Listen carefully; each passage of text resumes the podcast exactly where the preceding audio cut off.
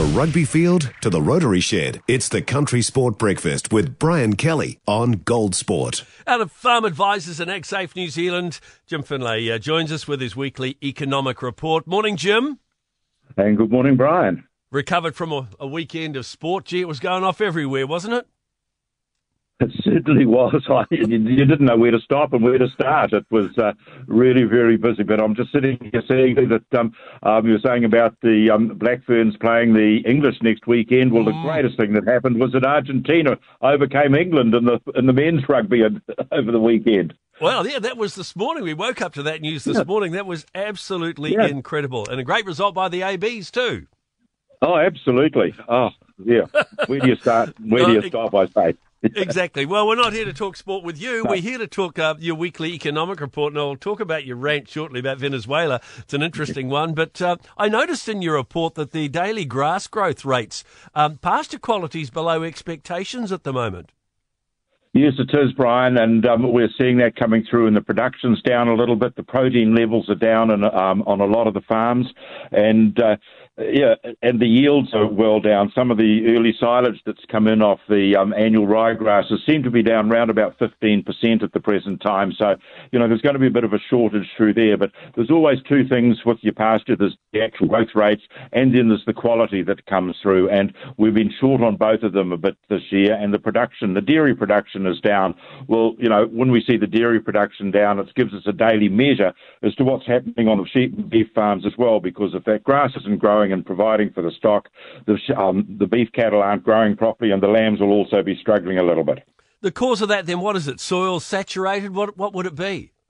There's several things that have happened. Um, the soil temperatures have been down probably one to one and a half degrees on this time last year. The uh, soil moisture levels have been up fairly high, and we've had had a lack of sunshine really right through um, September and October. So they all sort of come together and uh, cause us a problem. Mm. All right, let's have a look at the uh, the prices in the past seven days.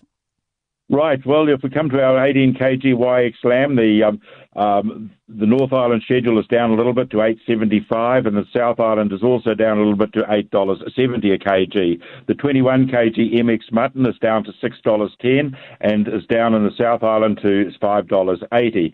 The P two steer is down in both the North and the South Island. The North is six dollars fifty, and the South is six dollars twenty-five. The boner cow, the one sixty to one ninety-five kg boner, is down to four dollars thirty in the North, and is steady in the South at four dollars fifty. The bull, the two seventy to two ninety-five kg bull that we look at, is down to six dollars fifteen in the North and down to five dollars ninety in the South. But the good news is the venison, um, the sixty kilogram stag in the North Island, is up to eight dollars eighty-five and is sitting at eight dollars ninety-five in the South Island, which is really good news, Brian. We looked at last week, and the, the, G, the global dairy trade auction had dropped again. Yes, it had, and um, we picked that up at the um, that in, in in between auction that they had. It was falling quite dramatically at that, so there was a tumble there of about three point nine percent in the um, G D T across the board. The whole milk powder was down three point four percent, but the skim milk powder dropped a massive eight point five percent. And um, the only thing that's going to hold the price up at the moment, of course, is our very low dollar, which uh, so it's got to have a silver lining somewhere in the whole thing. But the Chinese markets are still very, very unsettled. And um, I heard earlier on the news this morning that they uh, China's sort of trying to release itself, but staying to, trying to stay locked up as well. So who knows what's really going on over there? It's um, causing us some problems. Yeah, it's a funny old world. Okay, your weekly rant this week, and I love the headline, Venezuela, here we come.